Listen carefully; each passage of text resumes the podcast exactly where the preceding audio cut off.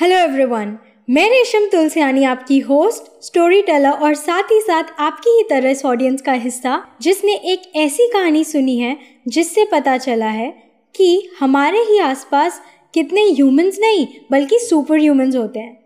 I welcome you all to this wonderful journey where we address some angels who have turned heads with their exceptional work for the society. Let's hear out two exceptionally inspirational stories of dedication and determination.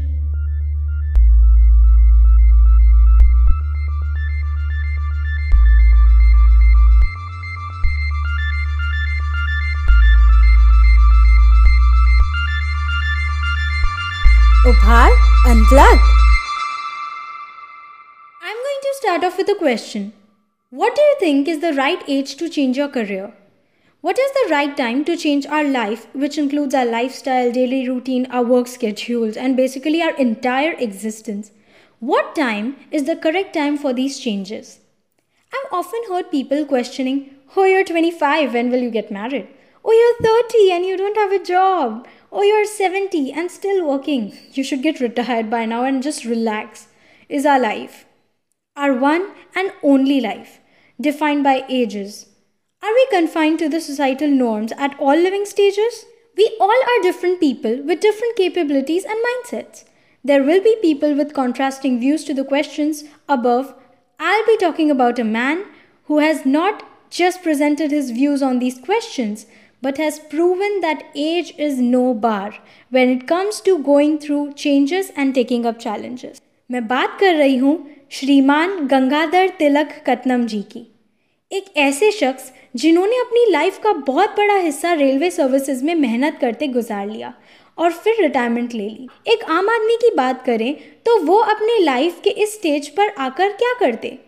अपने retirement को enjoy करते, परिवार और दोस्तों के साथ समय बिताते, है ना? पर क्या गंगाधर जी एक आम इंसान है? नहीं, ये वो हैं जिनके लिए मेहनत और लोगों की मदद जिंदगी के दो सबसे बड़े पिलर्स हैं। ऐसा कहा जाता है कि Gangadhar ji is a man on a mission, और इनका मिशन है इनके शहर को और हो सके तो किसी दिन हमारे शहर को, हमारे देश को पॉथ होल से फ्री कर देना। White hair, bespectacled, born in a farmers family in येर्नादुम village in the West Godavari district, seventy two years old, Gangadhar Tilak Katnam ji is a man on a mission. उन्होंने पैंतीस साल रेलवे में अपनी सर्विसेज देकर अक्टूबर दो हज़ार आठ में रिटायरमेंट लेकर हैदराबाद में अपनी वाइफ के साथ वो सेटल हो गए। कुछ वक्त बाद एक सॉफ्टवेयर कंपनी में कंसल्टेंट की जॉब लेकर उन्होंने अपने समय का प्रोडक्टिव यूज़ किया। इस जॉब पे जाने के पहले ही दिन पर उनके साथ एक घटना हुई जिसने उनकी ज़िंदगी को एक नया टर्न दिया। रास्ते में एक गड्ढे की वजह से उनकी गाड़ी ने गलती से साइड में चलते हुए कुछ स्कूल स्टूडेंट्स पर सड़क की गंदी मिट्टी उछाल दी। हम अक्सर सड़कों पे जो गड्ढे देखते हैं और फिर कुछ सेकंड्स बाद उन्हें अनदेखा करके अपने काम पर चल देते हैं, इस गड्ढे ने गंगाधर जी को रोक लिया और उन्हें एक सोच में डुबा दिया। वो सोच और एक सवाल ये था कि जब Hyderabad government G H M C हर साल thirty trucks of B T mix material use करती है पॉथ होल्स को भरने के लिए, तब भी जगह जगह इतने पॉथ होल्स कैसे और क्यों हैं?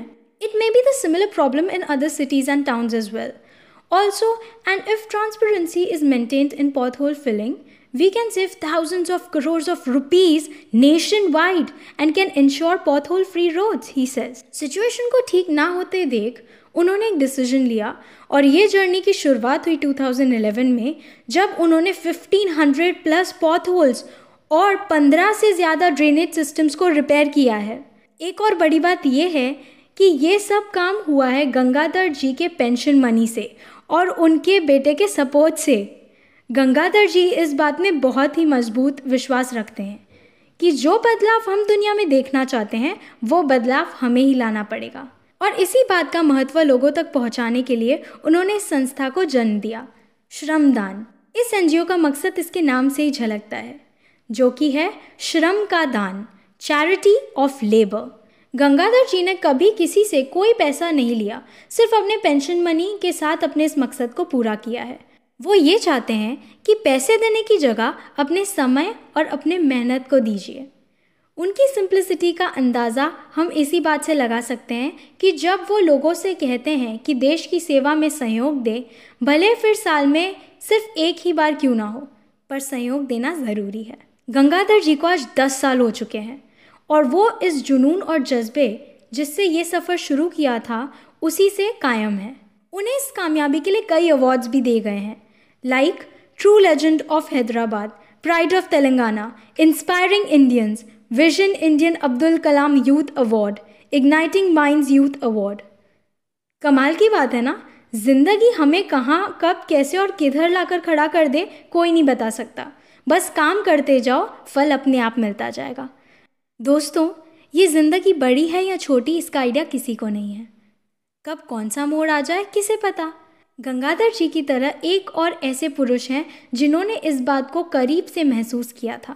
दादासाहेब बिल्होरे, एक वेजिटेबल वेंडर ने जब अपने इकलौते बेटे को बाइक एक्सीडेंट में खो दिया, तब उन्होंने फैसला किया कि वो किसी दूसरे परिवार को ऐसे ना देखें, और तब से उन्होंने पॉथ होल फिलिंग में अपना कंट्रीब्यूशन देना शुरू कर दिया। मैंने मेरा बेटा खो दिया, पर कोई दूसरे परिवार को कोई अपना ना खोना पड़े, इसलिए मैंने ये कदम उठाया है। मैं पीछे बैठकर रोने वालों में से नहीं हूँ, मैं आगे आकर उठकर कुछ बेहतर करने वालों में से हूँ। दो हज़ार पंद्रह में जुलाई अट्ठाईस की सुबह दादासाहेब जी के लिए एक ऐसी खबर लाई जिसने मानो वक्त को ही रोक दिया हो। सोलह साल का उनका बेटा प्रकाश एक गड्ढे के कारण अपनी ज़िंदगी खो बैठा। अपने इकलौते बेटे की एक्सीडेंट की खबर सुनकर दादासाहेब जी की दुनिया बिखर चुकी थी और उन्होंने फैसला लिया कि जो करना है उन्हें ही करना होगा, और इस पॉथ होल्स की वजह से वो किसी और को उनका बेटा नहीं खोने देंगे। जो मेरे बेटे के साथ हुआ वैसा हादसा किसी और के बेटे या किसी परिवार के साथ नहीं होना चाहिए।